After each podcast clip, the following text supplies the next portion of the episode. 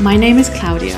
I'm a yoga teacher, earth student, writer, intuitive, health coach, and above all, a soul navigating the chaos and wonder of this human experience. I am your guide for all things spiritual, cosmic, well being, personal development, and expansion.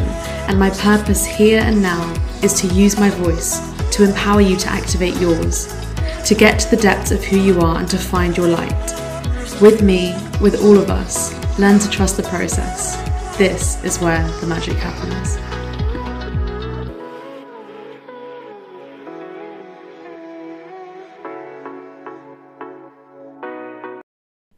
Hi, everyone. Welcome back to the podcast. So, today is a guest episode. Um, we have my friend who I kind of met in a very serendipitous way through Instagram. Um, we started following each other and we became friends quite quickly and just kind of connected in a very soulful way that I think is very rare. And as soon as I um, was like having conversations with him and um, we were really getting to know each other on kind of a spiritual level and engaging in discourse and just talking about everything you could possibly think of um, with just such an open and curious mind, I knew that I wanted to have him on the podcast because the conversations that we were having were just so elevating and consciousness expanding and they were so humbling as well and they really were kind of void of ego and judgment and opinion and they were really just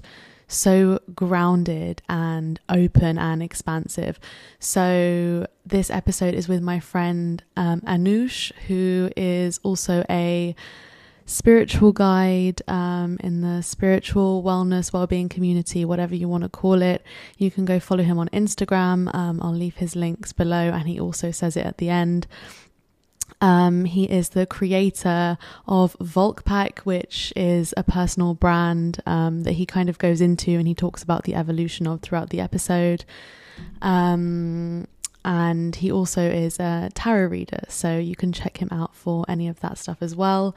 Um, I'll just give a brief overview into this episode. It's quite a long episode, but I think if you're interested in topics like we cover topics like talking about purpose, what it means to truly live in purpose, what actually is purpose, how do we uncover our purpose. We talk about fear and how that can be such a profound catalyst for spiritual growth. We talk about inner child healing, we talk about trauma, about emotional regulation. We talk a lot about our gifts, our talents. How do we actually uncover these? How do we pursue these? How do we go about bringing and emitting and sharing and engaging with the world the things that we know deep down we were born here to do um, but we don't necessarily know what they are, or we know deep down what they are, but we don't know how to uncover them, or we're afraid of what might happen, of outcomes. We talk a lot in detail about this. So, if that is anything that interests you, I highly recommend you giving this a good listen. It was such a brilliant conversation. And um, we also talk a little bit at the end about what is tarot, um, which I found really enlightening, and Anoush gave a really, really cool description of that and how it resonates with him. So, if that's something that interests you, you can listen to this as well or skip straight to the end. Um, but without further ado, here is the podcast.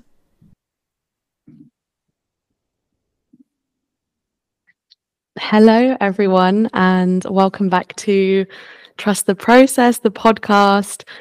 Today is a really exciting episode because we're joined by my friend and how I would describe him as spiritual guide slash mentor um, that I recently have the pleasure of getting to know um, through social media, and who joins me now, and that's Anoush. Um, so Anoush, welcome to the podcast. Um, I'm really happy to have you here. Thank you so much for having me, uh, Claudia. First of all, uh, hi everyone. Uh, yeah, my name's Anoush, and um, yeah, like like Claudia said, um, mentioned uh, a spiritual guide or, or, mentor, one could say. Um, so thank you, thanks for thanks for having me. You're so welcome. Um, so I think just to get the ball rolling, um, I kind of just want to get the audience to get to know a little bit more about you, like what it is that could be literally anything like what inspires you in life what makes you feel passionate what do you do? Anything like that whatever comes to mind when you kind of go to describe yourself or give a kind of depiction of who you are. Um so yeah take the lead. Sure thing. So um i think for me something um that is quite at the core of everything i do is um like the balancing of uh, masculine and feminine energies.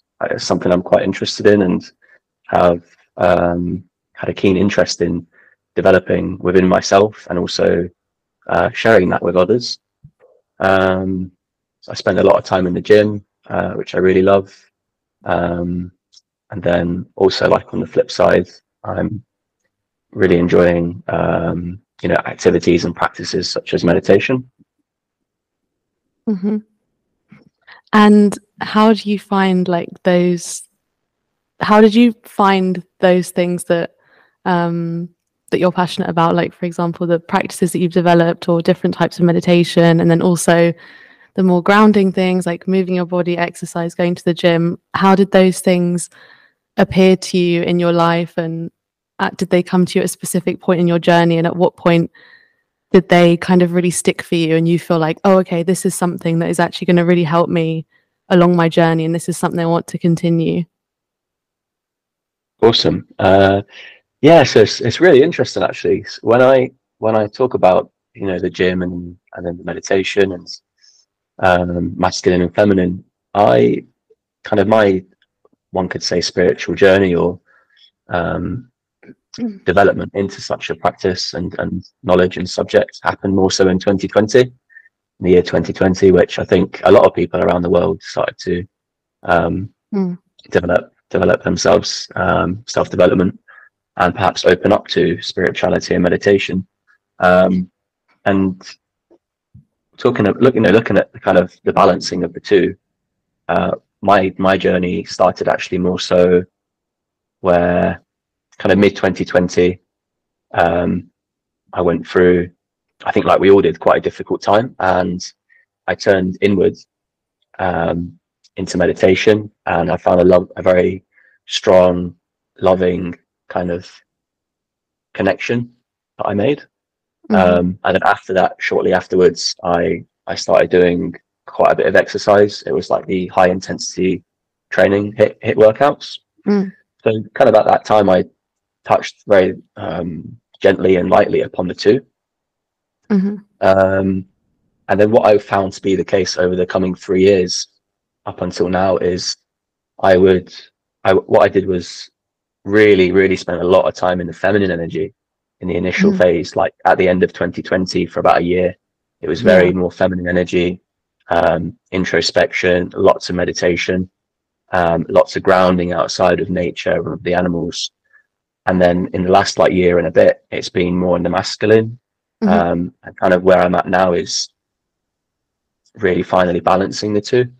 Mm. um and I'm how sure you answers the question yeah, yeah no yeah it does. How are you like managing that? How are you finding the navigation of balancing the two? Because i guess when you're in well from my experience when you find yourself being or acting predominantly from one side even if you're aware you're doing it, your focus is not necessarily on always bringing the balance in, but it's when you have experienced being fully in both at certain points, and then you're trying to like navigate finding this equilibrium and like just getting them to come together and work together. How have you been finding that, or what have you been what have you been doing, or how have you been finding navigating that? Yeah, I mean, I think with these things, it's a lot of the time it's down to like the capacity we have in the moment uh, at that particular time, that particular moment in the year. Mm. We don't always have the ability to take in uh, more information. Sometimes we have to kind of process the information that we currently have. Mm. And so, for example, um, you know, to actually to actually bring the two together is something that takes honestly time and maybe some um, trial and error. So when I, for example, when I went from the feminine energies into more the masculine, where I moved up to um, moved up to Leeds in England and I was working full time for a year and a bit in an office environment that was very very masculine energy, Mm. um, and that was a great time as well. But then to bring back the feminine and to balance the two, I think I required I, I needed that time where I focused on one or the other before I could incorporate the two, and and Mm. it's just one of those things where through time um, and through through trying things and through maybe struggling with doing one or whilst you're doing the other more so Mhm. you eventually can get to a stage where um, you, you just balance right it's, it's all about Mm. balance Yeah. um, Yeah. And what do you think the um like the catalyst was for you kind of embarking on your spiritual journey, so to speak? Because I guess I know you said it was around sort of 2020 when all of that stuff was going on. But was there something because you could have also I feel like that was a really pivotal point in time because it's obviously this is the case at all times but when something like that comes into being like in the in the 3d planet that we're living on it's it gives like the whole population a choice and it's like are you gonna stay where you are which could is not necessarily a bad thing like maybe that's where you're meant to be right now or are you gonna n- understand that something's shifting and choose to kind of move with it and see where it takes you and go against the grain in doing so. So, other than the fact that it was a time when, you know, the world was experiencing chaos and mayhem and things that we've never seen before in, in our lifetimes, other than the timeline itself, what was it? Was there something specific or anything that really sparked you to be like, oh, okay, like this there's something there's something here you know there's something there's a deeper essence to all of this that i want to explore yeah so kind of two things. One is looking at the introspection of myself as an individual. So when i went through the tough time for the breakup initially that's like the internal thing from it impacts myself um very personally. And so I, I, I you know turning into meditation um, I wasn't getting along with my housemates for some reason at the time, and so it was, it was quite a solitude time. And that's like that's I think that's the thing that we all shared around the world at the time was we had time to ourselves to kind of there was the opportunity for growth, not necessarily that it happens for us all or that it happens in the same way, and um, but there was the opportunity, and we all grew in some way. I think. Um, Mm. So you know that experience helped me to go internally to learn a lot about myself and looking at my uh, started to look at like my childhood for example to Mhm. look at like relationships and why the, you know the different types of relationships that I was um, finding myself in um, Mm. you know looking at looking at myself as an individual and and Mm. those you know the other people that uh, were mirroring aspects of themselves whether Mhm. it was something sim- similar or whether it was um, the complete opposite that's that was one thing and then also was the other factor um, very important was actually you know what was going on in the in the world at the time um, Mhm. with the uh, it's a touchy subject but Yeah. you know with, with the question that you've asked me it, would it would be not correct if i didn't answer it truthfully um, yeah it's with- okay there's nothing with nothing the, off um, limits here.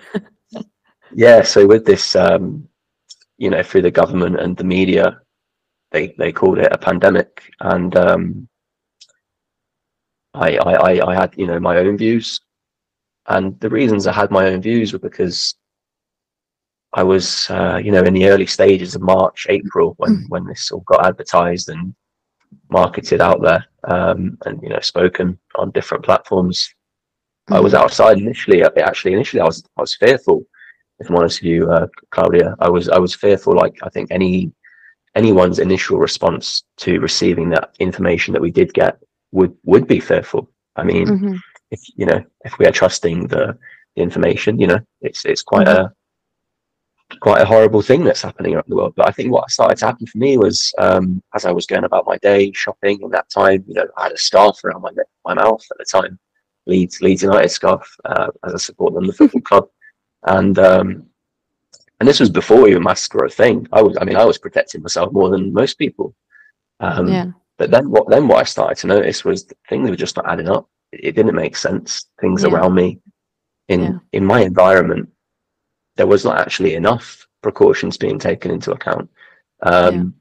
And so when I talk about the internal and the external, this was the external thing. And as a result of my thoughts on being quite different to the majority, um, it then meant that the solitude that we already were all, all experiencing um, was kind of multiplied Mm. and Yeah. there was so much more solitude for me because of you know certain relationships and connections Mhm. um there just was no longer a uh, we were not on the same wavelength right yeah. at the time anyway and i think at the time everything the emotions were quite high looking back on it at it now looking back onto that time and you know people with different viewpoints now can definitely um come together more Yeah. i think there's more acceptance um Yeah, no, that makes a lot of sense. I think it's l- like you said, it was, it was such a normal thing to be induced with that level of fear when you hear something like that. Because I was the exact same, and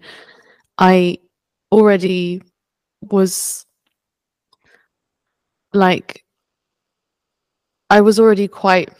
Well, I don't want to say far along, like as if there's like an end point, but I was already like well into my like discovering my spirituality and who I am and trying to knowing that there's something more to life and trying to go against the grain and things like that. And a- as soon as I heard about it, I I think I was like actually more fearful than most people most people I knew. And I remember I was at university and I was like scared to leave my my um accommodation. And it was literally on the campus grounds. And I'm quite thankful that fear didn't last that long. But it was like very sudden and it was just um I don't know if that has something to do with the fact that maybe those of us that felt that initial fear like super strongly maybe that might be part of our kind of like empathic nature kind of almost taking on the fear of other people that was to come that just hadn't arrived yet. And we were kind of just being hit with that and just like whoa okay what is this? I don't really know why i feel so much fear because i've not really felt this before and i know this is a new situation but it's it feels very alien to me to feel this afraid of something intangible that i've just been just been told it, literally 2 days ago. So i think a part of it that's just my kind of that's my two cents. I think part of it might be that like taking on the the fear of um rest of the population that they hadn't yet felt. Um and also maybe because those who were like starting or already embedded in their spiritual self development self growth journey maybe their consciousness or their higher self or their soul knew that that was going to be another catalyst to like spur them into more growth. And so they needed that moment of just like crippling anxiety because they knew that there's no other option. Because if you're like if you're awakening for the first time and you've never had some kind of spiritual awakening before i think you're going to feel um i'm lost, losing my train of thought. Um oh yes yeah i think if you if you've never had a spiritual awakening of any kind before and this was all completely new to you you would approach it in a different way to maybe those of us who have. And Yeah. you your mind would probably question it a lot more. It would probably take a lot more time. You would be on this very liminal space where you're almost transgressing and like going into this oh my god what is happening? awareness but also it's just taking a lot of time to get there. But i think if you've had an awakening of some kind before it's going to be a lot quicker and therefore more intense. So you're going to feel that fear just come like bam right in your chest for like a short period of time. And then slowly it will start to dissipate and your growth will just accelerate from there. But that's just that's just how i see things. Yeah, no, it's uh, it is interesting. Like like you said, like for me, um, this this shift in character, one could say, in personality, and and, and in, in in many ways, I say that this is my second life I'm living now since since the year 2020. Uh, it's it's a complete change that um, it is interesting when you know I, I, meet people that kind of were doing the things I'm doing now and thinking the way I am now prior to 2020. Mm. Um, and, and I think it, I think personally that um, you know all these things happen for our greater good. Mm. You know that like that's another subject. Maybe we you know we've we've spoken about this. Um, like the worst times and the toughest times kind of really elevate us and they allow us to yeah. have that opportunity for for growth. Yeah. I think that's so true. I think that's that's that can sometimes be a really tough pill for people to swallow and I think sometimes is is is obviously hard hard to believe but I think generally speaking most people who say that both of us included and um other people that I've heard say that both just people in close proximity to me and also people in the self development um, world who have a bigger audience and things like that. I think the people who say that they they know that to be true because they've they, because the times that they've gone through have been so something that should have like the way your mind sees it is the things they've gone through you shouldn't have been able to get come back from but you have. And that's how we can say that because we're like really really this is not in vain. And yeah. there's i know from personal experience there's certain things that i've gone through that i wouldn't wish on anybody else and i wouldn't wish consciously like to have them repeated I, there's no way that I can sit here and say that I would, if I had the choice, I would go back and not have them happen, because it was so. It's like, it's not like the things that happen to you. Well, I don't think the things that happen to you, like the things make you who you are, but I think they they they they act as a catalyst for you to connect back to who you are, you know? Yeah, and, like, absolutely. Peel back the layers and go through the unveiling. yeah, yeah. Uh, I mean, this whole the pro- whole process of life, and uh, you know, we we use this word spirituality, and it's it's funny that you mentioned me initially as a, as this kind of spiritual guide mentor, and I and you know prior to our talk, I said I wasn't really sure how I would mm. you know um, kind of uh, refer to myself, but mm. but every time since 2020, when I've spoken, people have said, "Oh, you sound very spiritual." Mm. you you know you're, you're very spiritual. I'm like, am I? Am I really? Is, is that is that what you think? I I don't know. Am I? Am I not? Mm. So um, it's kind of been like a a tag or a name that people have associated with the way I've spoken or the mm. things I've said. But um, I'm still trying to figure out uh, myself kind of what it means. Um, yeah. Mm. And how do you find that?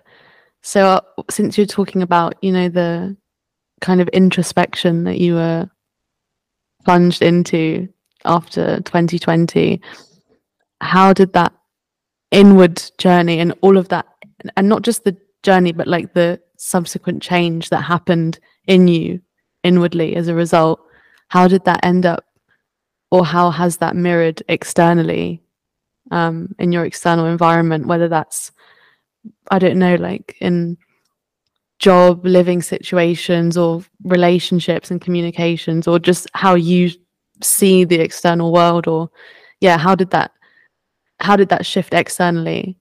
And did it feel like a, a stark contrast or did it just feel gradual? And then suddenly you look back and you're like, oh, wow, I have a really different perspective now?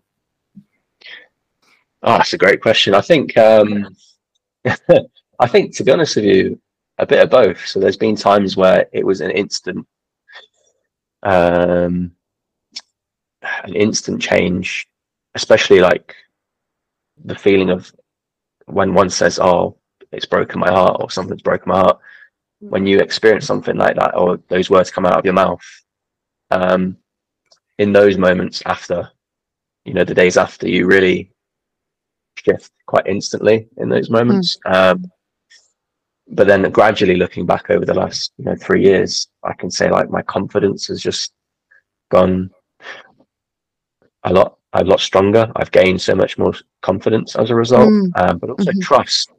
I'm trusting and I'm, I'm so much more calm and um, at peace with, with with my life because I know Mhm. I know so strongly, and I, and I love these two words, believe and know as well, because you know there are certain things that haven't I haven't really experienced to the point. Uh, like a scientist, you know, they will they will check certain things um, Mm. and to see if there's a pattern before they say they is a fact.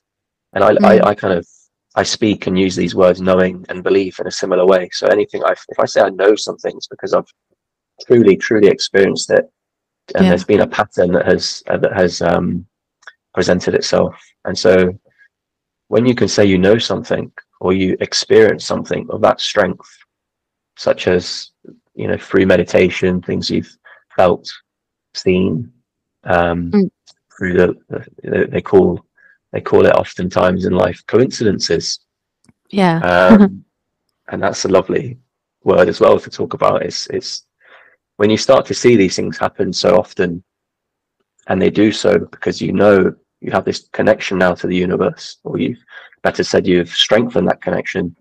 Mm. Um, life can only become, you know, more joyful, and um, you really start to kind of live in the more present, I guess, rather than fearful of the future or worrying of the past. Mm. Yeah. No, I completely agree. And um how do you think that people can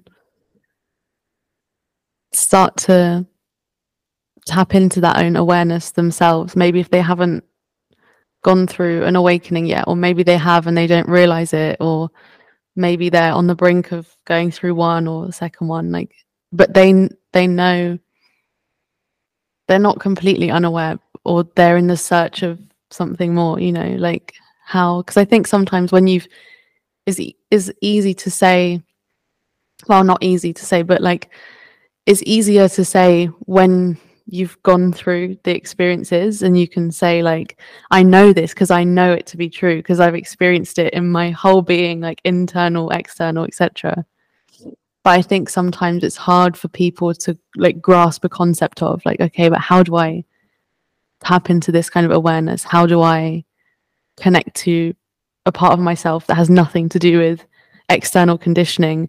If it's not being involuntarily taken away from you through some kind of awakening how do i actually go about starting that Well, I've got to be honest.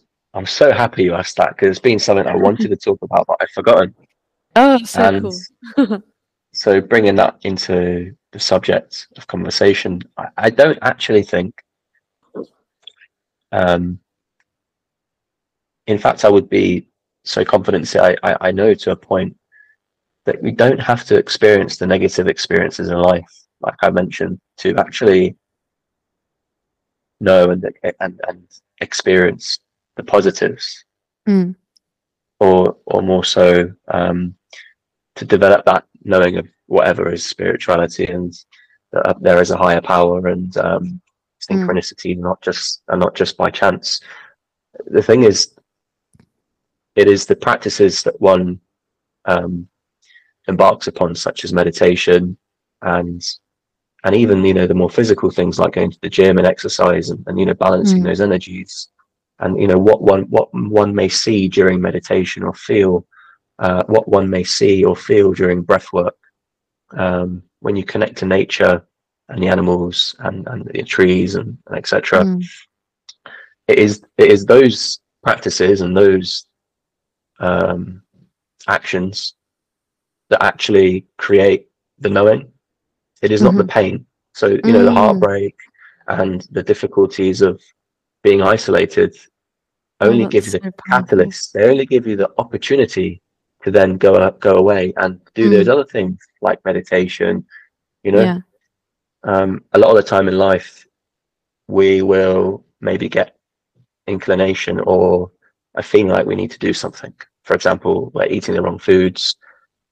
And what happens is we may get little reminders like oh you'll you'll have spots or oh you'll feel bad from eating certain foods maybe Mhm. drinking too much and these reminders can get bigger and bigger this is how Mm. the universe works and what happens is um, at a certain point if you've been ignoring these signs to you know, start looking after yourself or start to, or to change something, you will then get hit by something bigger.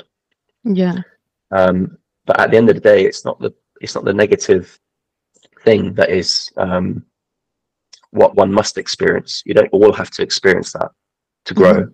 It's simply mm-hmm. the practices. So I think you know meditation is is just is you know it's the first thing I said. It's one of the biggest things to do mm. to bring yourself into the present and to also to connect to uh, to energies and powers and things that simply you will develop a knowing for that do exist. Um, mm. But to uh, but to put into words can be difficult for even someone of that has practiced it for years. You know. Mm. I think that's really cool because there's honestly something I've not thought of before is how because that's kind of the complete opposite. Oh, hit my mic. that's kind of the complete opposite to what you, kind of what you've described as your self growth and spiritual journey and mine as well because for me it's been very like experience based and then discovering these practices and things that connect me to myself and to the universe and to all of this energy surrounding us and that's within us all the time. It's kind of been that way. And then i guess the way you're describing it is that there's another way to um to access that and to feel that but it's just coming at it from a completely different angle and i think that's so cool because those people that experiencing it ex- experiencing it from coming the different way they'll have such a completely different experience that I will never have, but we're ultimately arriving at the same thing, which is so cool. Because I've never thought of that, and I'll never know that. I'll never know what it's like to not have discovered the practices that are so ingrained in me now that connect me so deeply now through experience. And it's just as such a cool and it's quite a humbling thing to know as well, because it kind of, if you have any like residual spiritual ego it kind of knocks that back and it's like oh hey you know these there's these other people that are just getting there all by themselves. So you know which is really powerful. It's really cool. I think it gives a it's really um like hopeful as well because it shows that you don't you i think it shows that us, like the people that have gone through those experiences that know what we know and feel what we feel, are most most of us a lot of the time our role is to be a guide in some way like in one way or another. Even if we don't really realize it and then i think to be able to then guide people who then won't have to go through the experiences we've gone through it's like this constant circle of just like teaching each other and guiding each other and that's really powerful i think. Yeah absolutely. Um, i think something to consider when you know when we look at that other idea is just wherever there is abundance of something there is going to be a, the collective is going to have more of an awareness to it they're going to be more exposed to it you, for example let's let's not even you know not even looking at spirituality if you look at the idea of crypto mm. cryptocurrency, just this this this terminology and the word. I think mm. initially, you know, years ago or whenever this came into to being a thing, um, there would have been a very limited number of audience or people that were exposed to it, that were using it or that researched it. But the the more and more that time goes on, it's mm. simply inevitable that those that have perhaps not been exposed to it in a the same way that the others had initially will mm. start to research they will they will reach out to to want to know about it so i think mm. where there is information where there is mm. education and knowledge of any subjects in life there is the opportunity for those that have not been exposed to it in this in a same way mm. to to want to learn about it because they hear about it so the more and more mm. that we speak about things like meditation grounding putting our feet in the earth you know, yeah. um, tarot and so on, the more that these things are thrown thrown away, um, you know, the words are spoken of, um, yeah, it simply is a is going to be a response and reaction and and people Yeah. are going to start to question what is that you know Yeah, I think that's really powerful as well because even on an, uh, it's kind of a reminder. Well, for me anyway, it's kind of that sort of serves as a- as a reminder of like sometimes, sometimes I feel like, oh, I have, I I have all this knowledge and I I I don't know what to do with it. You know, it's like oh my god. Sometimes it gets a bit, it feels a bit overwhelming, or it makes you feel a bit in over your head, or you feel like oh, if I just had this audience i could get it to them in this way or if i just if it could just be translated or articulated in a different way it would come across so much better or oh if i could just reach more people but i think the thing that really grounds me about what you said is is coming back to also like the energetics behind it of like it doesn't matter if you've got a million people listening to you or two people listening to you you both have the potential for the same amount of people to listen to you. So it doesn't actually matter if it's literally two people or literally 500 people because there's the exact same potential is there and the energy with which you're putting it out into the universe and whatever medium or resource you're sharing it whether that's just to one person in a conversation whether that's like now on a podcast in you know whether you're just speaking it out loud to yourself in prayer to the universe, you're then putting more of that energy out there for it to be received somehow, even if someone's not going to literally hear you in like the very human way that we, our minds would tell us, yeah, but if you're literally just speaking to yourself, how is that going to make a difference? Because no one's going to hear you. But energy like precedes everything, right? Energy is the foundation for everything. And nothing else would exist without energy. So everything that we're putting out there is being picked up on and is being is amplifying like the general voice and the general message that that's getting out there. So that's really cool. Beaut- beautifully articulated as always claudia I, lo- I love i love that honestly Thank you. Yeah, that was great Well, I hadn't really Um, thought about it. I just you just kind of inspired it with what you were saying. So yeah yeah Um, so I want to talk a little bit as well about kind of veering on another path. Um, your I don't really know what to call it. I'm just gonna you can re um reframe it for me afterwards. But I would just I'm just gonna call it your like personal branding that you have um that you're like getting out there that is behind you or that you're behind um that well that's it really. That's cool it's called Volk Pack. And I would just love to know more about it. Where did that come from? What's the meaning behind it? Or what's the energy behind it?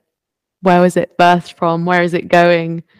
Has it changed when you first created it or thought of it and anything and everything? Mm, big question, yeah, but no, happily would can can can get into that. Um, oof, well, I had the idea of uh, initially it was Volk, V O L K, which is um, the word translates in Russian to wolf, and Mhm. funnily enough, in, in German to uh, people or group. Which Mm, initially, when I when I thought about the word, uh, when it came to me, Volk, I didn't think about it for the German translation, but it's so wonderful because it's you know what it represents is is very much about a group Mm. of people or a collective and and and people but also um so and pack pack is like you know group so Mm. we look at the, the wolf pack um and what it represents um for me it, it it was a it was an idea or a vision one could say that, that stemmed and the seed was planted in back in 2014 um around this time I was struggling quite a bit with depression. It was Mhm. something that I I was kind of between jobs. I just I just left the job, and I was just really not happy with you know my life and through you know to, to without kind of going into depression what it is and my personal journey with that just yet um kind of Volkpack turned into something for kind of empowerment, wanting to wanting to empower the world and the collective, each individual being and you know the, the, the tagline that we that I have uh, Volkpack is fearless alone, unstoppable together, and it's about like looking at the idea of the lone wolf. So the wolf on its own, it, mm. it's very strong, the lone wolf, and it, it kind of goes about its journey as it does, and having to hunt for itself, having to look after itself. So fearless mm. alone, and then the the unstoppable together is like when the collective and, and, and as a group as we come together as um, as these powerful souls that we are, mm. this power that lies within us deep. Um, it's about kind of empowerment essentially, and wanting to spread that and share that message and share that, uh, you know, or any wisdom, anything's gained, um, mm. empowering empowering the collective and, and the individual. Mm. And has it always been like that? Then has it changed over time? Has it evolved or? Has its like in has the intention behind it changed at all shifted? I think now it's got you... a lot more freedom. Uh, mm. there's a lot more freedom towards it if i'm honest with you. Like i used to be very um so connected to it that when the when the branding or the word the, the word volk changed to volkpack i was quite emotional. Um mm and then now in the more recent months, and one could say in the last half year, I have I've disconnected more so from what a, what a name. My ego has dis- disconnected from um, you know what I'm doing, having to have a certain name to it, a certain mm. attachment. So I'm mm-hmm. kind of detached from that, and as as long as the message is the same, as long as mm-hmm. the intention remains true. Mm. Um, that's for me is what matters the most. Mm. Um, and being just open, really. I think a lot of the things I kind of present and uh, share with the world online is is kind of an openness and not not being afraid to to be open. Um, mm. And I think that then touches upon you know certain feminine and masculine kind of ideas that we have in society. Mm. Yeah. But I think like part of that maybe that attachment that you had to the initial name, like it's um it's very human, you know, so like a human thing to have. And I think if anything that is because it almost sounds like based on what you said it was created out of, like almost 10 years ago, like when you think about it, it's like, wow, that's really rooted in purpose in like so much of discovering you know who you are has obviously happened along that time but that has always been there and just kind of been going along with you in some way. And i guess you could even see it as as like a kind of grieving process of being like oh it's time for it to just evolve to its next its next form. It's not seen its final form yet. And you know it might do that again and you might change certain things about it. You never know. And i think it's not like you're not grieving a word and being super attached to like something superficial. It's uh, representative of things you've gone through and like grieving past versions of yourself that you've shed and that you're now taking a new version of it along along with you. And if it's always been like you said the intention remains the same. It's rooted in purpose and community and that is unchanging. So sometimes things around it will have to change, but the the core of it will never will just always be. yeah, absolutely. I think um, if you've heard of like the term the ego death, mm.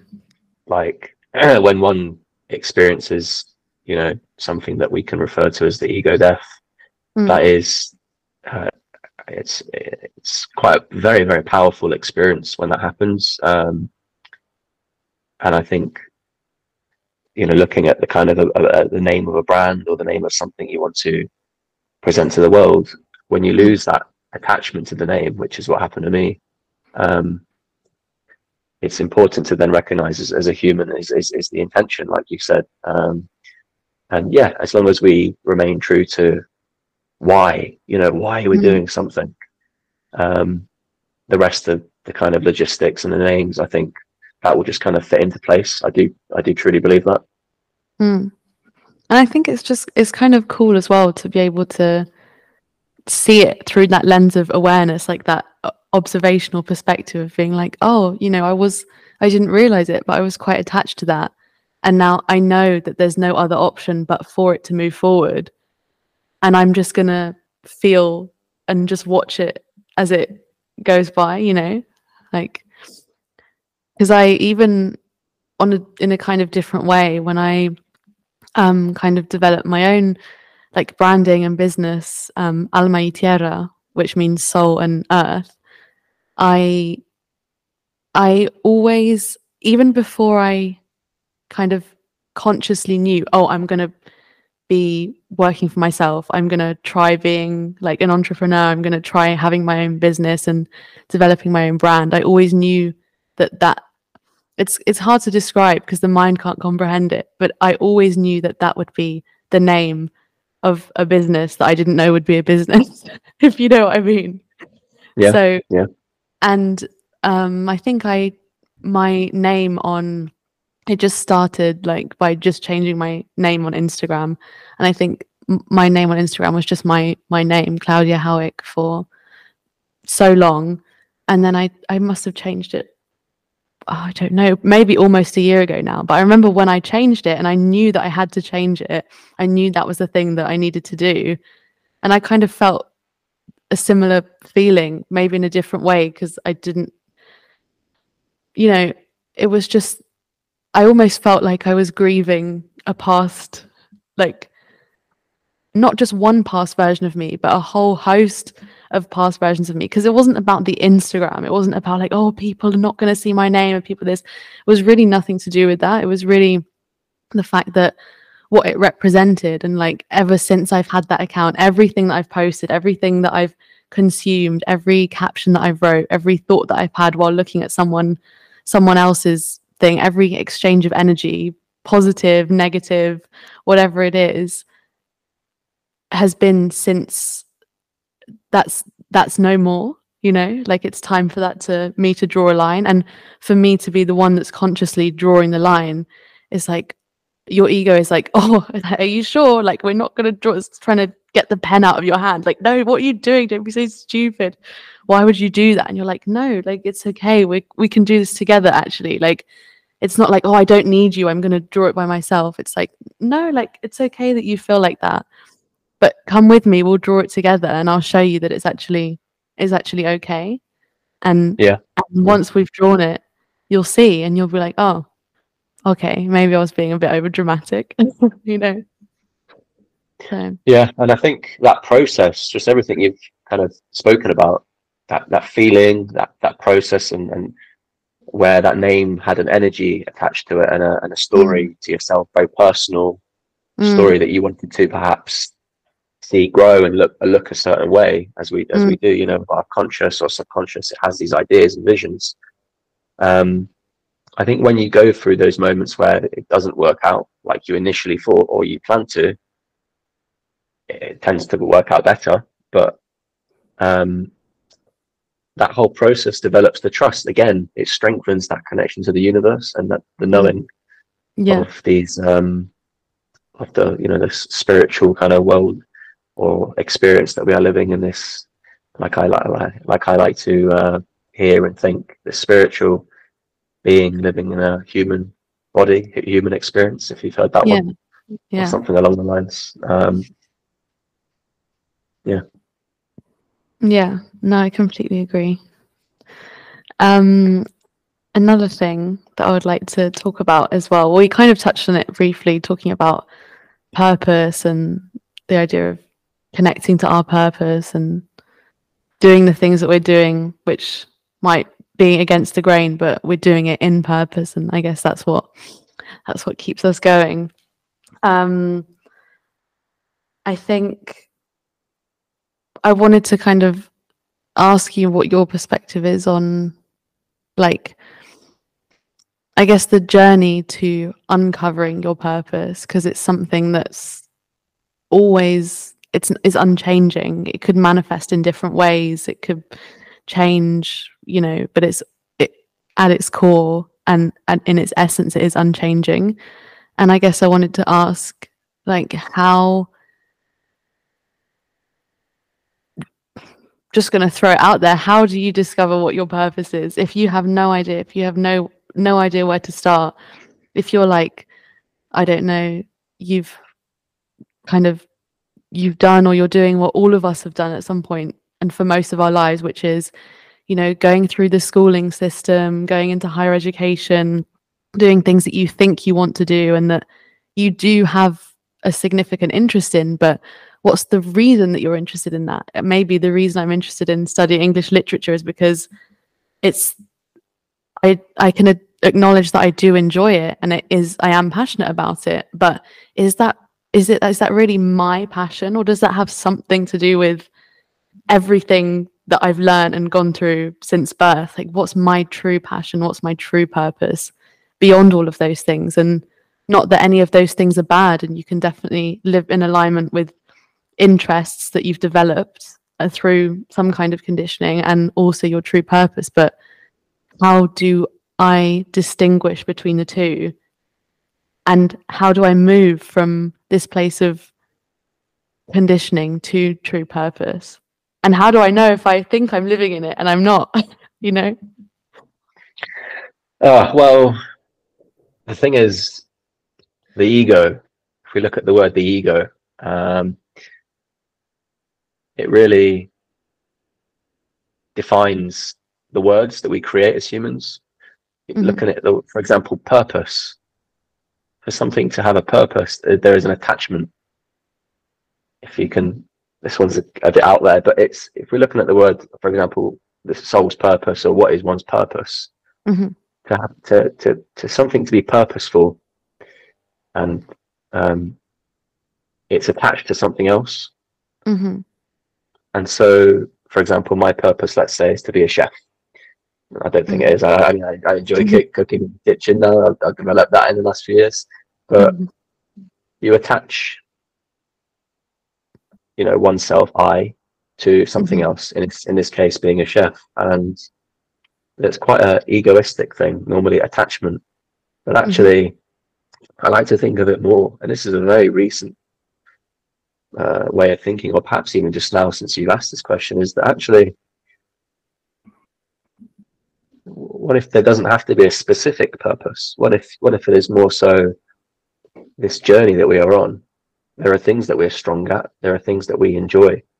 There might be one thing that you really enjoy more, but then for each of us, it's very different as well. Um, I strongly believe, like, mm-hmm. um, I don't think you know if we do look at the word purpose, soul purpose, and how do you find that? Well, it's going to be completely different for everyone. First of all, there's going to be some things that are really obvious. For example, some of the musicians from a young age, they just got this amazing gift for singing. Now, mm. in some instances, you know, going through childhood and you know, your teenage years, you might have a knock to your gifts, and this is yeah. something that commonly does occur to a lot of our gifts and talents. We we can lose confidence in our ability to do uh, to do them. Mm. Um, but fundamentally and back to the core, the individual has a great gift of singing, or maybe artist, or being an artist, uh, you know, painter. Um, um, and you know, in those instances, you could say it's it's it's quite clear, but also along the journey, the individual might have tried many different things and so that mm. can produce where there is where there is abundance there is now a lot of choices and that can potentially cause confusion so you know through this journey of life and kind of touching upon all these different hobbies and interests it's very easy to um, get confused mm. and i think it's i think it's a journey i think I think talking oftentimes, it's actually one of the things I want to do is uh, that I'm, I'm, currently working on. Claudia is is helping people to discover what is their gift, their inner gift. Mm-hmm. And I think so. I know that's why I asked you. so oftentimes other people other people can see what is your gift that's Yeah. one thing first of all listen to what people are saying to you and Mm.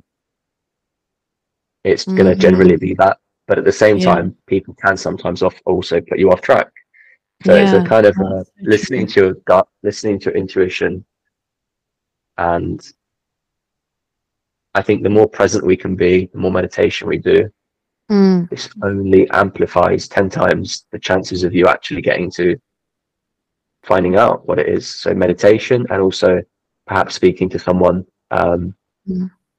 that can that can kind of help you to to see to see what is your gift and looking back at the childhood Yeah. especially Yeah. oftentimes the gift is, is there at childhood but it can then be repressed maybe or forgotten about or maybe even hid purposefully Mm. because there was a, maybe there was a shame of some sort this this tends to be a a common thing Yeah. Yeah, it's true. I think um, what you said about listening to other people is so important as well because I think that is like how well I know I'm just speaking for myself, but I can imagine this is the same for so many people out there. How many times have we heard someone and uh, someone who's close to us, someone who knows us, telling us that we have a gift for something and not not in a way of like oh you why aren't you doing anything with it? But really just being like oh you have you have such a good gift here you know just just letting us know and like planting that seed. And it's almost like a mirror of our higher self or our consciousness or our soul being like hey remember remember me? Like remember this this um this gift like that that is ours you know? And i think so often the ego it just does not want to listen to those to other people especially when it's people that are close to us. Because i think when it's someone who's not close to you or who doesn't know you or who, who you haven't developed some kind of um like connection with it's easy to just take it as a compliment and because the ego can be satisfied with that and be like oh you, you you like my singing voice thank you. But if it's like your mum or a sibling or someone who you've just had a like like us when we met we had just uh, had an instant like soulful connection and and you recognize immediately like oh wow you have such a, a gift for writing and and speaking. And i think the ego then just does not want to listen and wants to push it away because it's it's easier to hear it from people that it's easier to distance yourself when it comes from people that aren't important to you or that that are just maybe saying it in a more superficial way like oh they just like the sound of your voice. But when it's like from soul to soul and it's like uh, oh, you've got you've just got this gift here i think it's it's it can be hard for us to accept and acknowledge because we know like we know that we have to do something with it. And and when we have that awareness there's there's there's almost no excuse. I was talking about this with a friend the other day and i think i said it to you as well as after i had a um like i was i just had a mushroom trip and all of this stuff came through to me about like feeling oh i have like i have so much to give but i don't know how.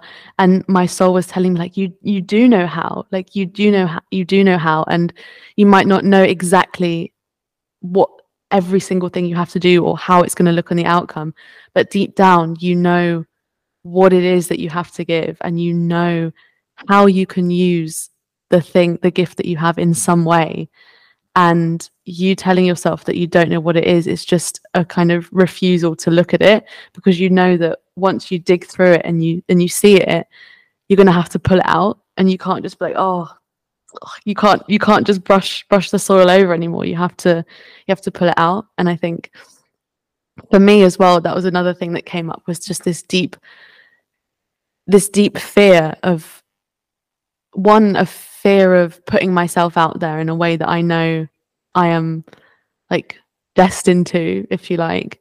And then the other fear which is kind of the a, an even greater fear it's like that fear but amplified like on steroids which is the fear of getting to the end of my life and like looking back and feeling like my soul is looking back at me like oh you left like you left me behind. You didn't you didn't do what we were supposed to do. And i think one thing i was saying to my friend is that like oh if, if you didn't have that level of like I don't want to sound conceited, like, oh, I have this level of awareness. But if you don't have a certain level of awareness or you're not you haven't gone through many lifetimes on earth yet, it's almost that fear will it will it, you you might still look back at your life with regret but i don't think it's like a deep fear because it's almost like that ignorance is bliss and your soul will forgive you because you can you can try again next time round. But it's that thing of being like i knowing that yeah maybe you're on your final lifetime on earth maybe you're on your penultimate lifetime and and this is the chance that you have but it's still up to you as a human being. It's not just like oh i have this deep awareness and i'm on my last life so it's automatically going to happen. Because no that's why you're on earth to make it happen and it's that feeling of like it's, it's i know this and i have no excuse and it's 100% in my hands. And i am in direct communion with my soul. Like i'm talking to her but i also am her and she's talking to me and she also is me. And so i have this opportunity and it's solely up to me you know? Little existential crisis that that in, ensues Yeah, yeah. Um, I think one one thing um, I almost forgot what I was going to say, but about kind of looking at the gift again is you have to put yourself out there. You mentioned you you you know struggling maybe to put yourself out there, but I think you're not going to know really what it is you're supposed to do unless you do. And I think that's one skill that so looking at someone that can help with your confidence, um, mm. or just working, just building your own confidence, just take that leap of faith. It's probably the best thing you can do. Yeah. Because if you've got if, if you've got a talent for whatever it may be in life, what is a talent? Is someone that is perhaps more strong at something than the collective or a majority. Mm. And so, mm. in order to find out if it's a talent, if it's a gift, if you if you if you're if you're a star, if you shine within that practice that you're going to do or performance mm. or whatever it may be, you have to put yourself out there for others to yeah. see. Um, you know, the star doesn't shine or, or a planet or whatever, doesn't look as great and as beautiful as it does until you kind of showcase it or see it in, in yeah. um, you know, side by side with others. Mm. You know, if you look at like space, if you look at just one star, it is one star. If you look at a, a thousand stars the same size, maybe it all just looks like white. But then you bring something else, mm. um, and that one something else stands out. And so mm. it's really important. I feel is is is um, developing that kind of. Just do it. Take the leap of faith. Put yourself out there, and if if it mm. doesn't show results straight away, it doesn't necessarily always mean also that that's not your thing. Maybe it mm. wasn't the right time. You may need mm-hmm. to uh, build on it in certain ways. Yeah. Um, you need to be consistent. Um, but at the same time, it could change. Actually, you know, my my initial thing with Volk was to do sports clothing, and that's changed oh, quite a lot. And so, whatever it ends up being, you know, just because it's Volk, Volk Pack, sports clothing, mm. this, um, it does change, and um, it's about not being attached to the outcome. I think is very important. Um, but yeah, just put yourself out there, yeah try things um, and do what you love because what makes yeah. what you what you feel passionate about you know whatever you have a heartfelt connection to that tends mm-hmm. to be the thing mm. that some, some in some shape or form yeah uh, whatever whatever you have a real passion for and you get mm. excited for and you want to yeah. fight for and you want to share with the world or that you really enjoy in some way that mm. that tends to be the thing you know yeah, yeah, I agree. I agree. I think as well, it's that fear of like, you know, that um, it's not going to be a, a linear journey. You know, it's not just going to be like, I'll put myself out there and then and then it's the purpose is realized. You know, it's going to be like a, it's it's going to like require a lot, and I think a lot of people are also afraid of not maybe not even maybe less so of the putting themselves out there but they're afraid that once they do put themselves out there they've taken they've put that foot in the door and they've had a glimpse of like oh this is what it feels like to live in purpose even if it's not the pristine perfect outcome that I could have imagined in my dreams but this is what the energy inside me like the core of me feels. This is how I get to feel to live in in my sense of purpose knowing that this is what I'm meant to be doing. And then looking ahead and seeing like the hundreds of steps in front of you and being like oh my god like I can't even can barely make out the horizon. But I can't take my foot out of the door now because I've got a glimpse of it you know? But I think Yeah. that once you do do that you won't go back or it's very unlikely that you'll you'll go back. Even if you just stay in that one place your whole life with that just one foot in the door and one foot out you won't you won't go back because of how precious that feels to you and like to your inner child and all versions of you that have worked to get you here. You'll see that road ahead and even if it's got next to no clarity and it's just really foggy and blurry i think. You'll you'll have that commitment to yourself and so like you said it's like once you take that first step it that is that is the hardest step because then even though the steps in front of it might be might be grueling it's the hardest step because once you're there you won't probably won't want to come back so and that is a good feeling like deep down like even though the mind will tell you like oh my god look at wouldn't it just be easier if we did this or wouldn't it be easier if we were just ignorant but your soul will be sitting in that and being like oh yeah it would be easier but i don't want maybe i don't want it to be easier then because this is so much more precious to me You yeah know? yeah i think um i think one of the m- most important things when it comes to assisting yourself in finding your gift and and developing it and taking it into maybe to to become your own boss and to have your own business one of the most important things is um is kind of looking at your childhood and and your your how you respond emotionally to things. Because then you can see oh i'm behaving in this way or maybe i've got a fear of this Mm, or a fear of that. And when you start to do that work, that internal work, many of us call it, it allows you to see at certain points along your journey when you're trying to, for example, launch a business or put yourself out there, what what could be a challenge for yourself, what is holding you Mhm. back maybe. mm, And so doing that work consciously, that introspection, which I which I don't know if I touched upon a bit earlier on, is probably the biggest thing I did in 2020 for the next year and a half was really look at my childhood. And I looked at loads of um, on YouTube. You look, because there's a lot of like the, the qualified, you know, doc- doctors, scientists, psychologists. Mhm. That that's a big, big thing. I would say for everyone, um, it's going to be very beneficial at some point in one's life. Is to look back at the childhood and to to look at the way you behave and to see, oh, I behave this way or I attract that as a result. Mm. Um, because that's going to help you when it comes to your all aspects of your life, really.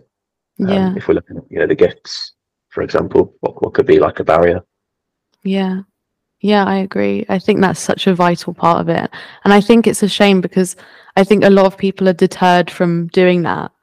Like th- well this is just my my reason for why I think it is. Could I could just be pulling this out of nowhere, but I think it's because we, we see a lot of like um in situations with like therapy and psychotherapy and counseling and things like that there's like a he- oftentimes there's a heavy focus on childhood which in itself is is a good thing but i think the approach of it is very different to how you and i are talking about it now.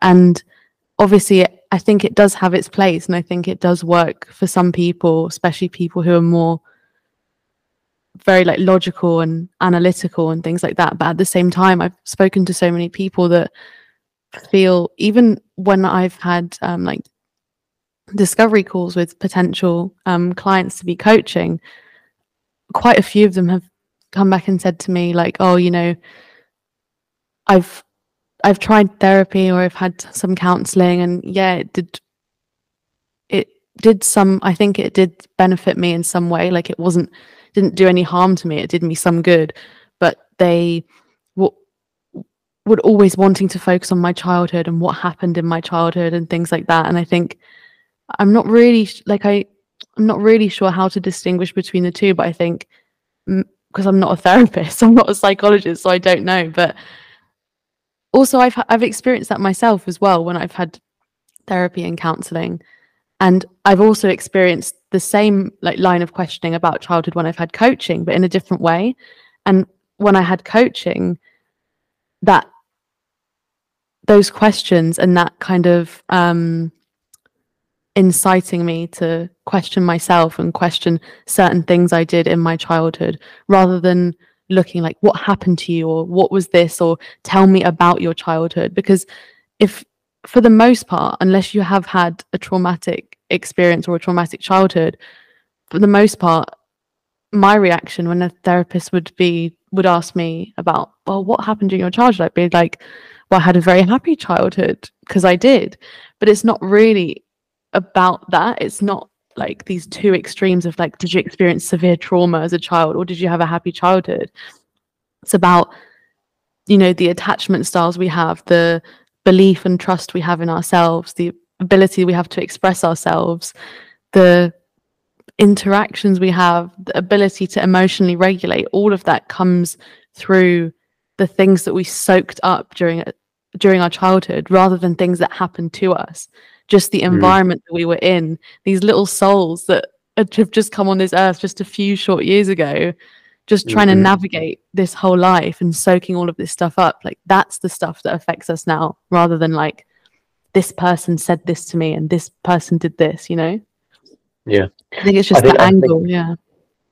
I think when we look at childhood, I like when I've t- when I've touched upon it or I've mentioned it, I've had responses from people saying I've had a very good childhood or some mm. people said you had a really good childhood, but it, it is also the subtle things. You know, it's it's it's the ways that, for example, maybe parents did did raise us. It's it's mm. the hmm. ways, the subtle ways that a parent can raise a childhood. It's it's the very small things that you would, you know, uh, there's a saying like pass the blind the blinding eye or something. I don't know what's the maybe you know the saying.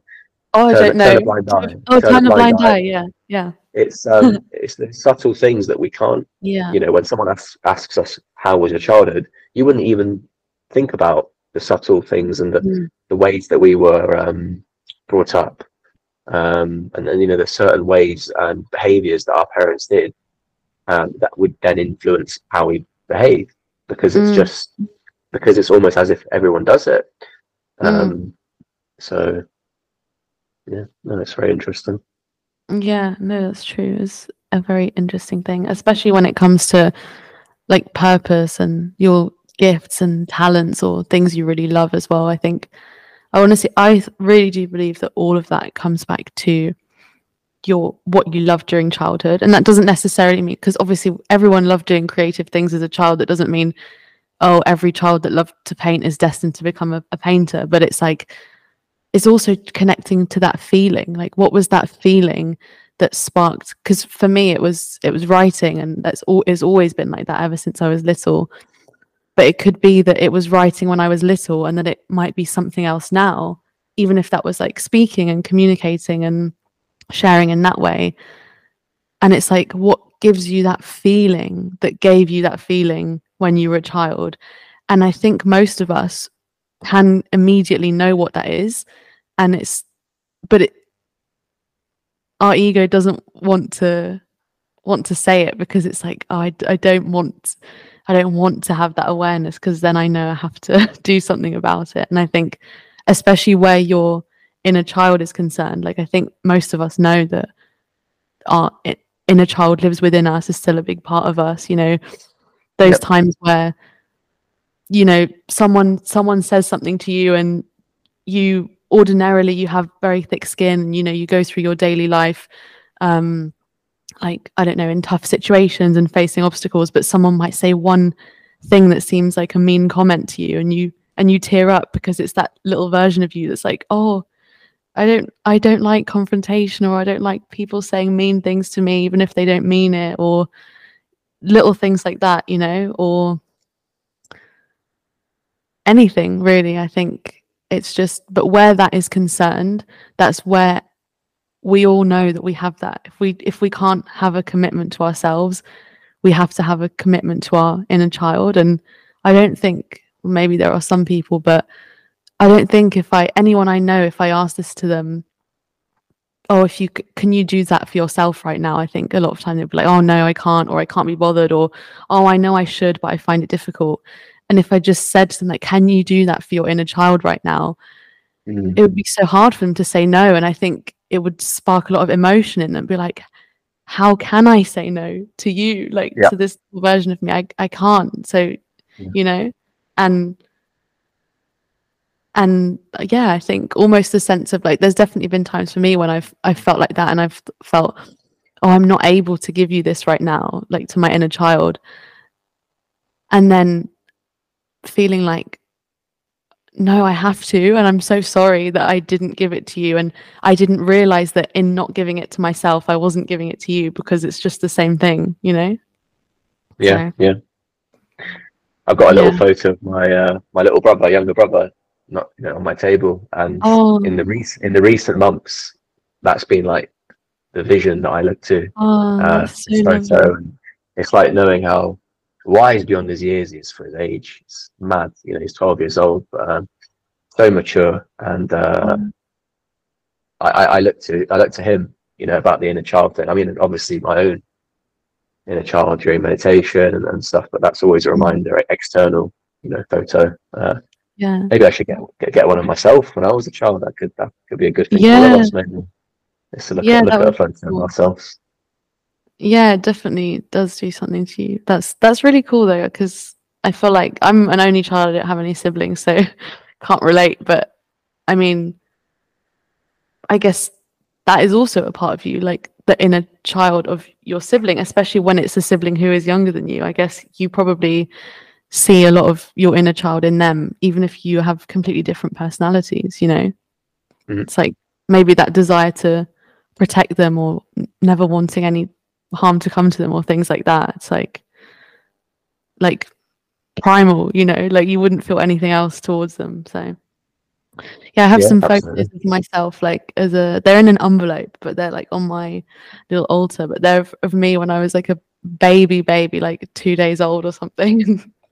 I found them over Christmas in my um it was actually a really um, sweet story, made me feel really emotional. It was in my um, granddad's bedside drawer, who passed away about um, ten years ago this year, and I didn't know they were there. And my my grandma, she hasn't like moved any of his stuff. Like his his stuff is still still in the drawer. You know, she sleeps on his side of the bed and things like that. Um, and she was like, "Oh, Claudia, look what I found in granddad's granddad's wallet," and it was some pictures of her and she didn't know they were there and it was pictures of her when she was younger and some of them of my grandma when she was like a, a teenager which is before they even met i was like wow that's so that's so lovely and then she said oh you know come and look in his drawer and then there was like um two or three envelopes and it was just all photos of all photos of me and i was like at different stages of my life and yeah one pack was um one when I was like literally like two days old. My because I was born in France and he was my granddad was in England at the time, and my mum and my grandma were together um, in France while I came into the world. And so it had all this. My mum wrote on the back of it things like, "Oh hi, granddad, it's me, Claudia. I'm just two days old. I'm I'm doing well. Like I love you lots and things like that." Mhm. and then yeah and then another pack um from when i was like four five six something like that and all and then that stuff was written on the back like "R claudia 1998 or "R claudia 2000 something and and i was made me think as well like oh that the the love that that my granddad had for me and has for me even though he's not physically here is if if someone I love that much who is no longer physically in my life could love me that much, then I have to love myself that much. Mm, know, yeah, Even Yeah. if it's difficult or even if it's something you have to work on, I have to accept that if it's difficult, it's because of conditioning and it's not it's innate in me to have that love for who I am, you know? And Yeah. and um yeah. Going a bit off piece, but but yeah, No, it's it's really good. powerful, Cool. powerful thing. beautiful.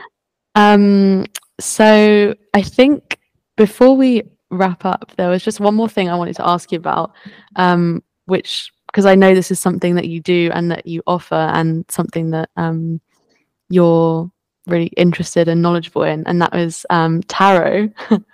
I don't know if you knew that I was going to ask that. I can see it on your face, like, oh, I know where I this is feeling. going. I had a feeling. Yeah. Um, Yeah. But so I just wanted to ask you, like, if you want to talk a little bit about, like, what what pulled you to tarot, if you'll excuse the pun, what pulled you to tarot, and like, what um what has it done for you, and how has that? Because I know you said you started doing it around 2020 as well. Um, and what has your journey with that been like? And how how do you if you want to talk about like things that you offer with regards to tarot and how you incorporate that into what you do as well feel free but i would just really like to know because i have a um set of tarot cards myself but i've only used them a couple of times i've got i use my oracle deck more frequently but the tarot is something that i've not like fully dipped my toe into yet because i i feel like i don't know i don't feel quite ready there to go there yet you know i feel like I feel like it's it's kind of there. Like I will pull a card for myself occasionally, um, but I'm not ready to like fully dive into it yet. So I would love to know what it Mm. is for you. So, well, I first got into it when I started seeing these videos quite out of nowhere, one can say, uh, by coincidence. I don't believe in coincidence. So, anyway, so that was, I think, early 2020 or maybe even late 2019. Um, I think I was in Spain, in Spain at the time on holiday, late 2019 or early 2020 before things kicked off around the world. Um, but I saw like a video of a tarot reading, Mhm. and there was like a, a star sign one. I'm my star sign, sun sun sign is Pisces astrologically. Um, Mhm. so like a Pisces tarot reading, and just the message that I had listened to and been presented by the reader on the YouTube video. It was like a general reading. So Mhm. these general readings, it's quite difficult to um, for it to be applicable to everybody because it's really out there in the world. But I, Mm. I very, I very much know, rather than believe, I very much know that you'll know, you will know strongly when a message is for you. Mhm. Um, oh yeah. And now, what I mean, what I kind of wanted to talk about, like what is tarot is, and it's funny you Yeah. mentioned you ora- you know, Anything. I mean, it's funny you said like you do oracle cards. Mhm. Um, whilst with tarot, it's more. There's more different cards. There's, I mean, there is literally more cards in a deck. I think it's Yeah. 70, 70, 70 something cards in a deck. Mhm. Um, whilst an oracle deck, you tend to have not not. Actually, as I say that, there's a 78 cards in this deck, so Oh, not not 100 percent sure. in mine there is significantly less as well. The tarot is like a thick stack, and the oracle. I was just shuffling it today, and I was like, oh, this is nowhere near as as thick as the tarot. Yeah. But I mean, the thing with the thing with tarot is it's looking at like a journey that's um, so tarot cards all tend to be um, similar or very similar in, in a certain extent because they all tell a similar journey, maybe a, a journey through life that one may experience, and each card represents a certain experience, a certain feeling you may have, and this is something that is consistent throughout all tarot decks. Doesn't matter what the design is. Mhm. Um, whilst with an oracle deck, you could really get any sort of message on a card. Mm. But I think at the core of it, and what I wanted to share is just that, um, you know, these tarot cards, and this is probably quite, um, quite different to a lot. I think the thoughts of what many people may say. I, I don't see it as just reading, just like energy, but more so. I know for a fact that we receive the message that we receive for our highest good, and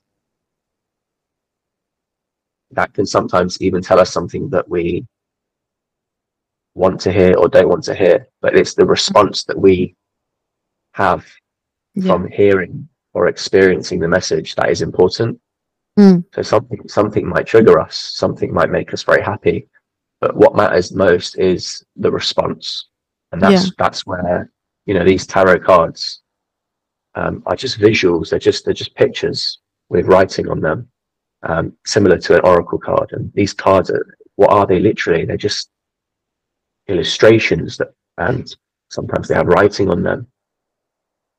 Um, and they tell a story, and it's what it's it's the story and the message that we speak, which is um, which is important. And what happens when we do tarot is we're we're basically telling the universe in this present moment, Hmm.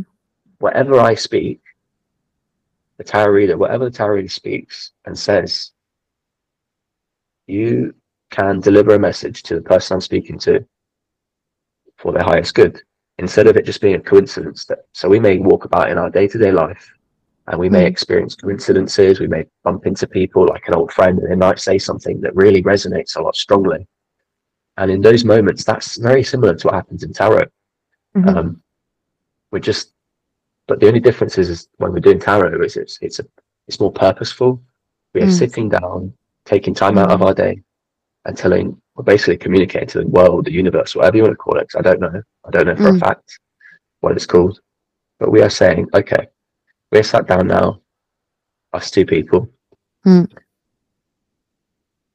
What is the message and the words that you want me to share with this person and it can be a wonderful message it can be a, a challenging one to receive it can be to give some guidance or something but Mm. however it comes across is is for the person's highest good because Mm. wherever they are at that time i strongly believe that wherever they are in that time Mhm. is, is for their it's for their greater good it's for their Yeah. um their progress so really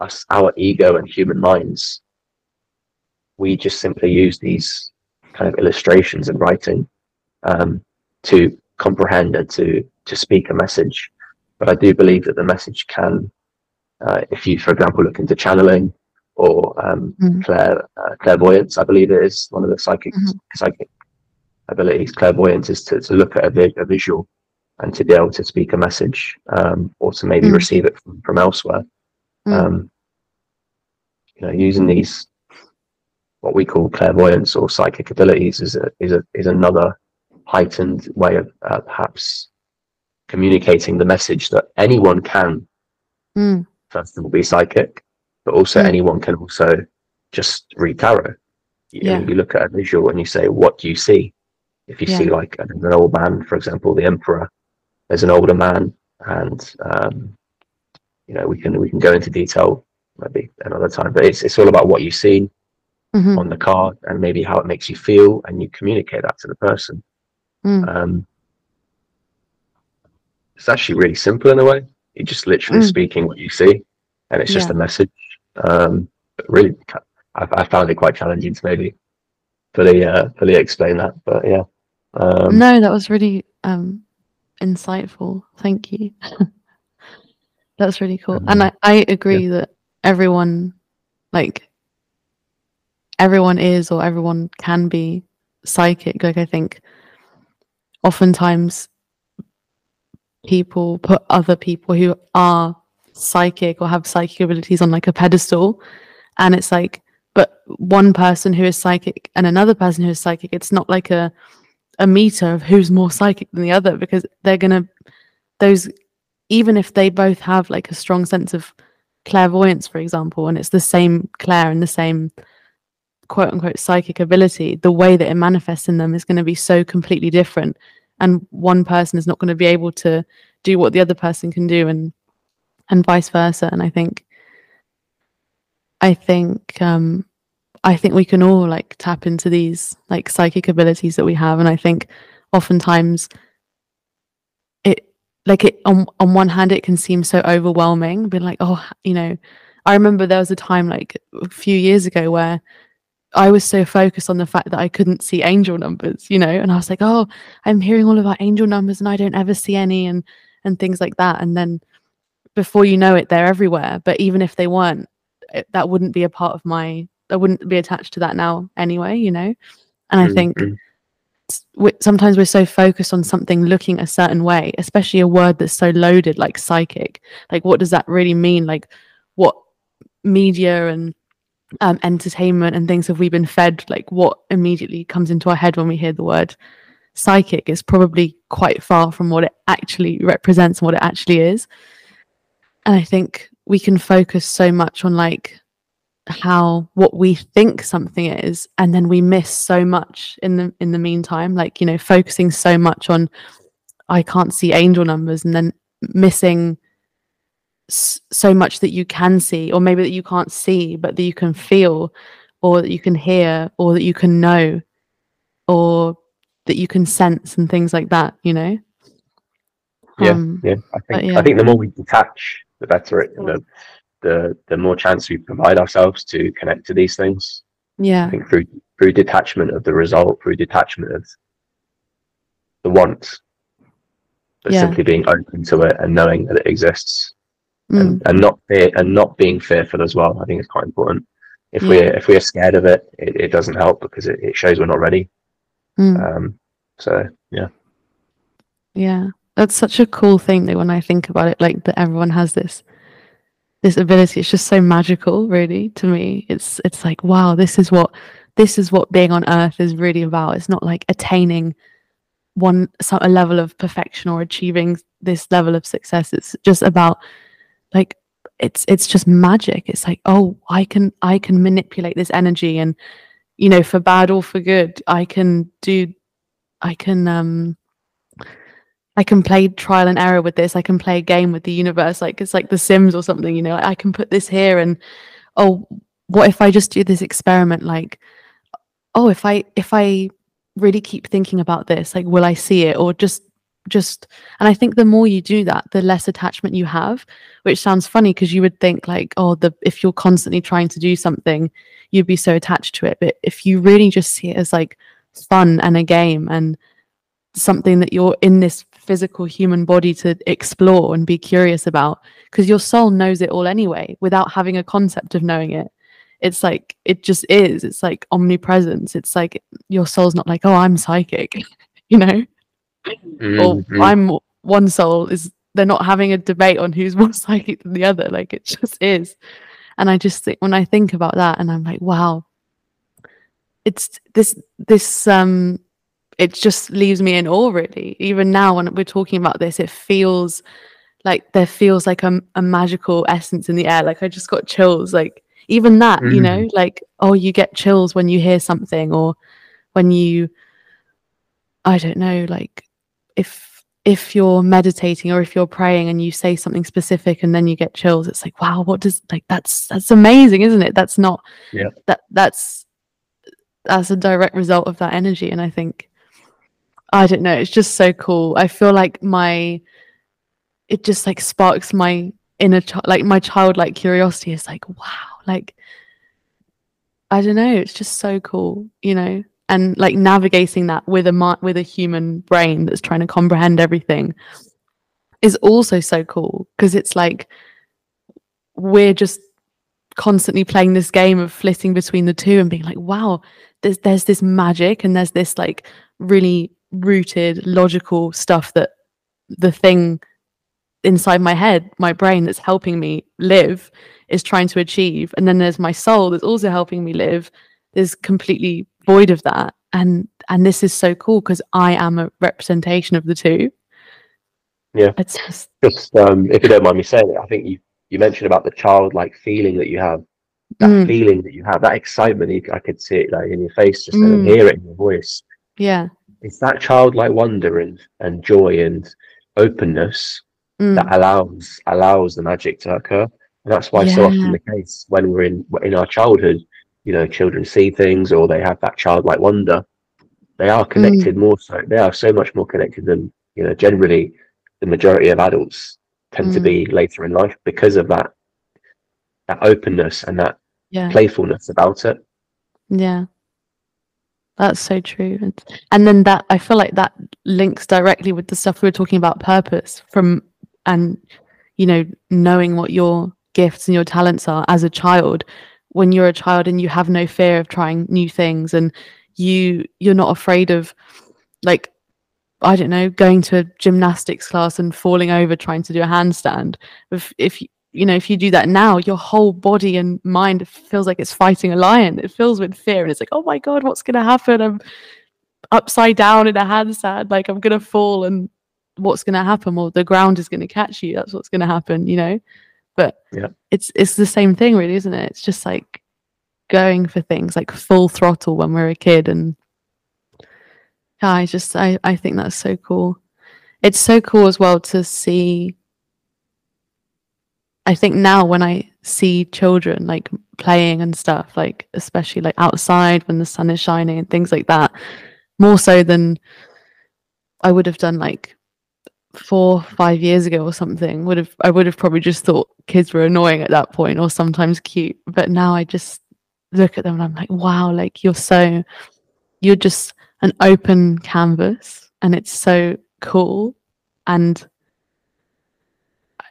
I just think like, oh, I don't want you to I don't want you to grow up, you know, mm, and be a yeah. be a slave to to all the conditioning. But then I guess like that's what we and other people are here to to do as well is like kind of try and create a new world for those generations to to grow up in so hopefully they they have less of that fear instilled in them and um, create a new foundation for them to grow up in, I guess. So beautifully said. Yeah. Thank you. Yeah. Um. So I think we're gonna slowly start to wrap up this chat now. Um. But before um, oh yeah, that's what I was going to say. So I have a few like final um, quick fire questions that I just have at the end that I ask all my guests. Um, so it's, it's called quick fire, but you don't have to answer in like one word. Don't worry, you can just. it's because these are the only questions that I pre prepare. So, um, and it's just cool to hear everyone's everyone's answer. Um, but before that, like if you if you have anything anything else you want to add, anything you want to share, uh, just free. thank thank you so much for the opportunity to speak. Oh, thank uh, you. to, to, converse, it's been great. Um, some really interesting subjects. I think we touched upon.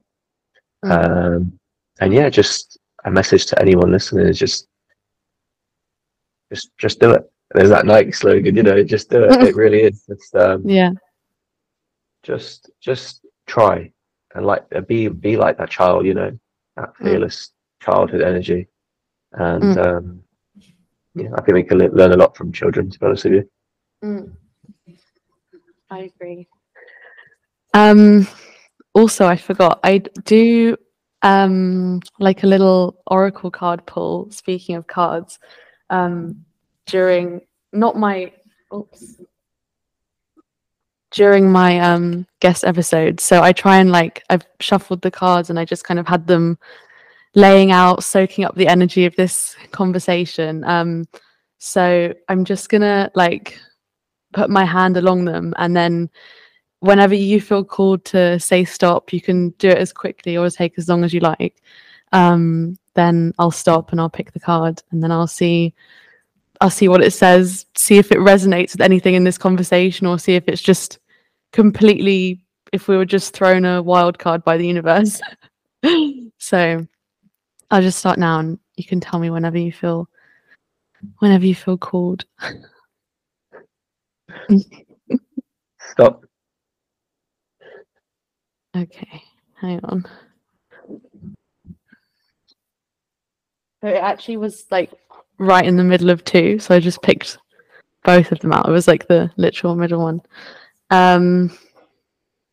Oh, this is so cool. I love this. I'll. So the first one is rise and it the little thing it says is greatness is possible. And the two um like themes are purity and corruption. So they have like mm. on the oracle deck i have it's like yeah the two themes like the two two sides of this the coin i guess. And then the second hand was um the second card was unity the hand that bonds finding self within or without Wow.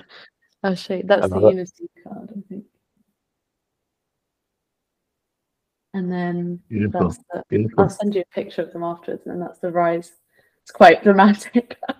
wow. But, oh, that's so cool, isn't it? Wow. Yeah, yeah. I'm always in awe when stuff like this happens. Like it, it doesn't it's not like a surprise, but you, you just can never fail to just be like, wow, uh, like you, the universe did it again.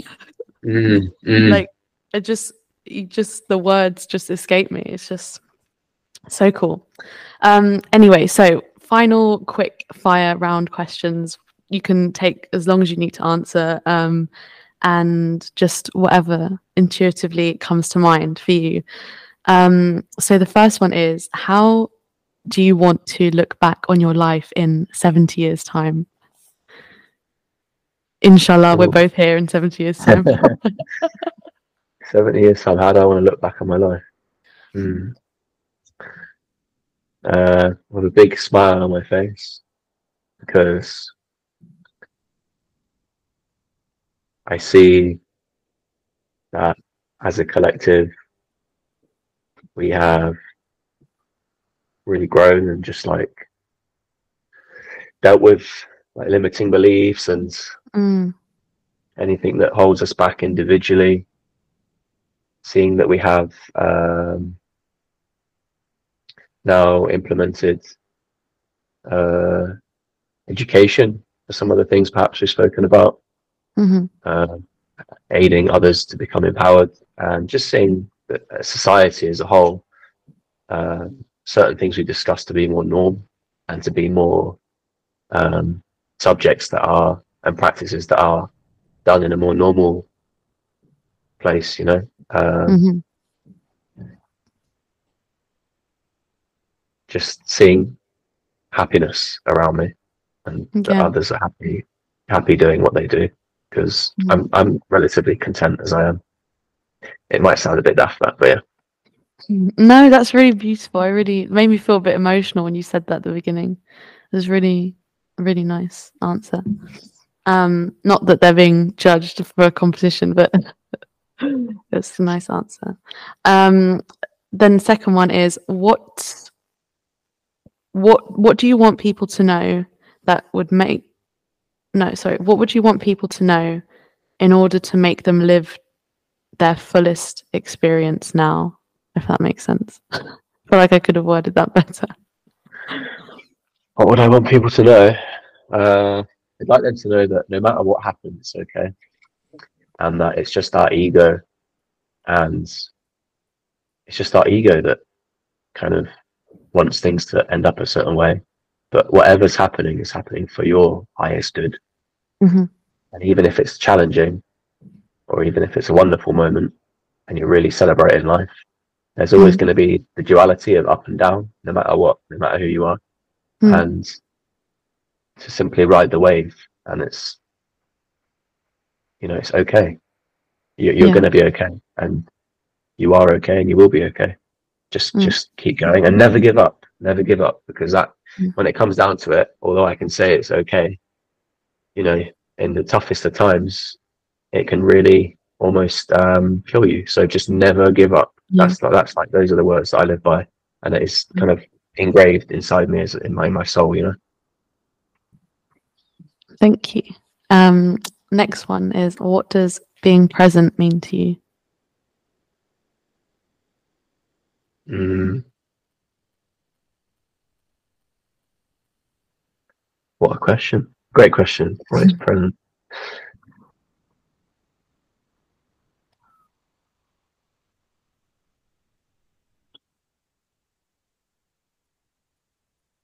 Listening to your breath. Mm. Listening, That's literally what I was just thinking. That's so crazy. listening and feeling your breath. That's so crazy because I was I was really just thinking that. Like I was thinking that I love like I love silences in conversations when someone's thinking of what they're gonna say.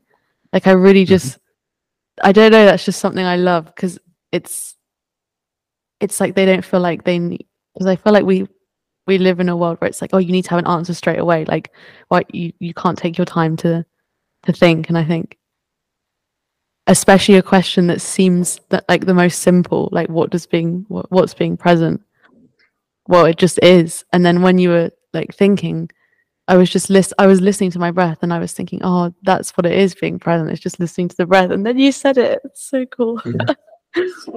Yeah. um There's yeah, final two. So if you could describe or define your current experience in three words, what would they be? Whether that's your current experience, like right now in this moment, or where you are in life, or whatever resonates with you. Uh, unknown, excitement, um, journey. Love that. um, and finally, are there any like um anything that has helped you along your journey in terms of like books you've read or quotes that you've heard or things that have really like really really stuck stuck with you that have just ingrained kind of ingrained themselves in you that you've just heard along the way or that you've sought out along the way or teachers or lessons or things like mm-hmm. that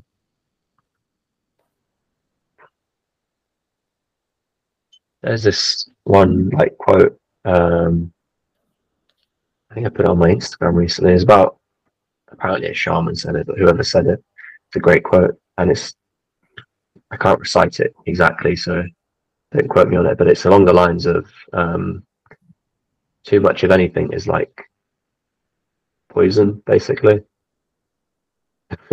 it's not the most hmm. happy chappy but it's about the idea of like um yeah, literally too much of anything is is not good for us. So, mm-hmm. mm, yeah, it could be too much food, too much exercise, too much uh, enjoying of certain mm. luxuries. Um, so just kind of like balancing it out. Mm. Probably a better thing will come to me later on, and but yeah. No, it's cool. I was just trying to find because I re- I think I remember you putting that on your story. I was gonna find it um, on your. Um... Oh yeah, I, fa- I found it because was it this one? Anything beyond what we need is is poison. It can be power, laziness, food, ego, ambition, vanity, fear, anger, whatever. Think it. Yeah, yeah. I feel like just cool. It's a bit like depthy that. and heavy, maybe, but if you really listen to it and incorporate it into your life, and you should be you should be good to go, really. yeah, I like that as well. I think that's like a really that that's a really ego triggering quote. Like anything, because it's so um not extreme, but like extreme in a way, because it's anything beyond what we need is poison, and it's like wow, oh my god. Mm. you know like it's really um, it's like a really bold statement, but I think I don't I don't think you can really argue with that because it's like it's the equivalent of what you said. Every anything, um, too much of anything is too much. yeah, you know, it's it's uh, so true. Anyway, um, thank you so much for coming on the podcast. Um, if well, do you want to tell listeners or audience, whatever, where people can connect with you or find you if um, if they want to be a part of your world or if they're curious? Yeah, sure. So um, you'll find me on um, on Instagram, TikTok, and YouTube underneath the um, profile name of Volkpack. So it's V O L K underscore P A C K. Um, so yeah, I'll be sharing all than any kind of things that I've learned through these years and continue to learn along with um, trying to really help others with their um, journey and uh, discovery of their, of their inner gifts and shining as the star that they are. Thank you so much. I really enjoyed talking to you. It was such a, I was just like lit my lit my soul up. So thank you. I really appreciate that, and thank you so much for coming on the podcast. Thank you so much again, Claudia, for having me. It's been it's been awesome. Really appreciate it. Thank you. Thank you so much for listening to that incredible episode. I hope you got as much from it as I did. Um, share it with your friends, share it with people that you think could benefit from finding more out about purpose, what it means to live in purpose. Go give Anusha a follow. Let us know what you think. I think there'll definitely be a part two coming because I really could have just had that conversation for hours and hours and hours. Um, but as divine timing would have it, it ended, and I think Anoush's laptop or phone was on about three or four percent. So it really was just divine timing. Um, conversations like that always light me up so much because they're so intuitive and so flowy, and they really have no rubric whatsoever. Because I just trust in the connection and that the direction of the conversation will just flow exactly as and when it needs to. So I'm really grateful um, to have had that space to have such an amazing conversation. Let me know what you thought. And until next time, may your breath be relentless. May your spirit be exalted and may your joy be contagious. Thank you so much again for listening.